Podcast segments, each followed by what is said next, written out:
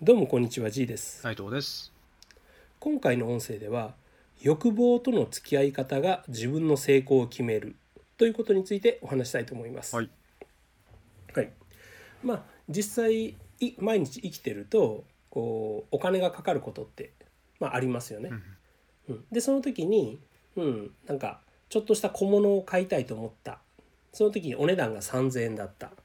でちょっとうん。まあ買えなくもないけどこの小物買うのに3,000円はなあとか、うん、いうので考えちゃう時ってあるじゃないですか。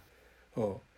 でその時にこう、うん、いや3,000円3,000円は高いからやめとこうやめとこうって思って諦める考え方と、うん、この3,000円のもんがなかなか買えない今の自分ってやっぱ結構情けないなと、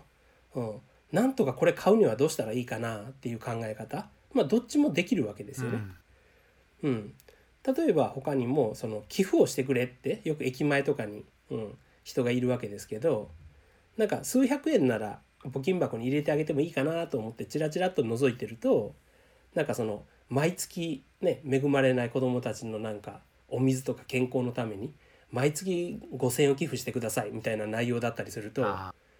うん、え5,000円っていうのでまあまあ高いのに毎月？それって年間6万？うわまあまあ高いやんやめとこうやめとこうって思っちゃうのってまあ一般的だと思うんですよね。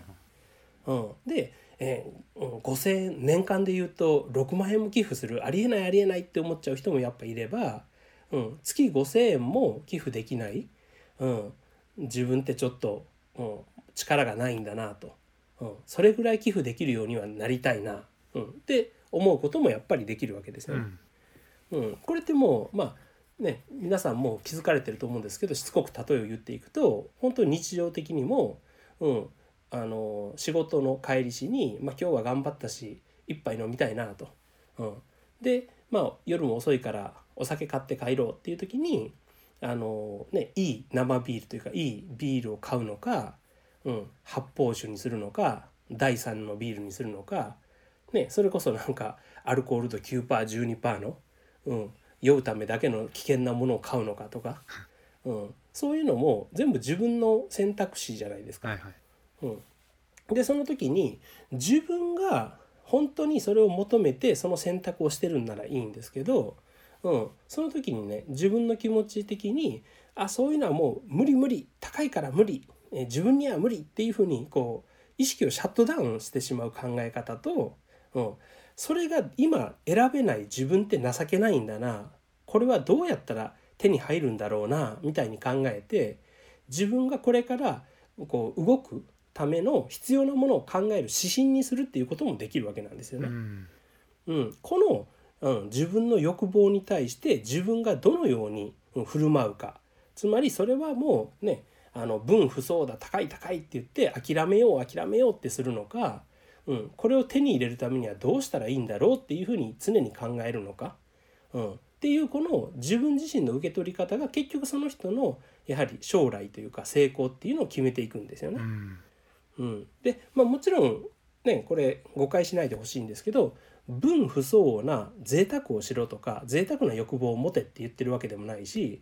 うん、無理をして払えとか無理をしなさいって言ってることでもないんですよね。うんうん、ただそういうものを払えない現時点の自分を、うん、良しとするか、うん、つまり認めてしまうのかそれとも今の状態は自分にとっての理想じゃないと、うん、自分はもっと高いものも買いたい。いろんなことをしたい、うん、っていう風な状態を目指してる自分なんだと思うのか、うん、そういうところがやはり違いになっていくんですよね。はい。うん、でもやっぱり多くの人はその自分が稼いでる金額とか、うん、そう自分の財布の中に今入っている金額っていうのを自分のお金の価値観のベースとして考えやすいんですよ。うん、そうすると財布の中にお金がいっぱい入ってるから今日は贅沢しちゃおうとか、うんえー給料日前になってきて財布の中が寂しくなってきたから節約節約減らそう減らそうとか、うん、いう風な発想になっていくんですよね。うん。でもそれって自分の意思じゃないというか本当本当の意味の意思じゃないんですよ。うん、仕方がないから選んでいる自分の選択ではあるけれど、うん、自分の意思じゃないんですよね。はい。うん。ね、だからあのまさに下手だなみたいな話ですよね。自分の欲望を抑えつけてるだけじゃないかみたいな。うん。ね、でもやっぱりそういう欲望は抑えつけるとどっかで発散したくなって結局つまらないところで無駄遣いしてしまったりとか、うん、よくあるのがそのお金を貯めれない人ほど安いからっていう理由で物を買うんですよね。うん、安いからチャンスだから今しか売ってないからみたいな。うん、で結局そんなに使わない重要性も高くないものをつい買ってしまうと。うん、でもお金持ちになる人っていうのはそれが本当に自分に必要だからっていう理由で買うんですよね。うん、で高くても買うんですよ本当に必要だから。うん、そうすると意外と無駄遣いもしないしかえってねかえって無駄遣いもしないしいいものを買うからそれがちゃんとあの長く使えるわけですよ。うん。うん、安いものって結構その安物買いの銭失いみたいな粗悪品も多いんですよね。うん、でやっぱり使う側としても例えばこう1万円のハンカチって大事に使うじゃないですか。うん、でも100均で買ったハンカチだともう汚れたら洗うより捨てようかなって思いますよね。うん、でも結局そういうものそういうものが積み重なっていくとなんか、うん、どんどんと安いものに埋もれてる人の方がなんか消費が多かったりするんですよ。うん、でいいものを長く使う方が結果として得だったりっていうのもよくあるんですよね。うん、まあ例えばこれスマートフォンとかパソコンとかもそうで私は例えばパソコンっていうのは自分が仕事をするための武器だと思ってるんで、うん、その時自分が買えるものの一番いいのを買うんですよ。うん、スペック的にもね一番いいのを買うんですよ。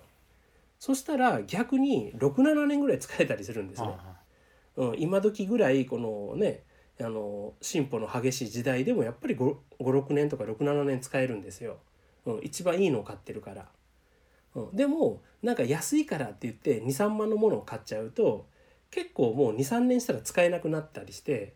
うん、でまたなんか新しいの買わなきゃいけないっていう風になるし、うん。そもそものスペックが低いからなんか自分の仕事の効率が悪くなるんですよね。はいはいうん、それって例えばこう切れない生蔵の剣を持って戦場に行くようなもんと一緒で、うん、そんなもんでどれだけのねあの功績を上げれるんだっていう話なんですよね。うん、自分の仕事道具っていうのは戦でいう自分の武器、ね、鎧や剣なわけなんでここにいいものを使う最高のものをつぎ込むっていうのは当たり前の話なんですよ。はいうん、自分の身を守るため、うん、自分が成果を上げるためには当然の話なんですよね。うん、だけどそれをやっぱりね今の自分の懐具合っていうのをベースにしてものを考えてしまうとやはり小さくなっちゃうわけですよ。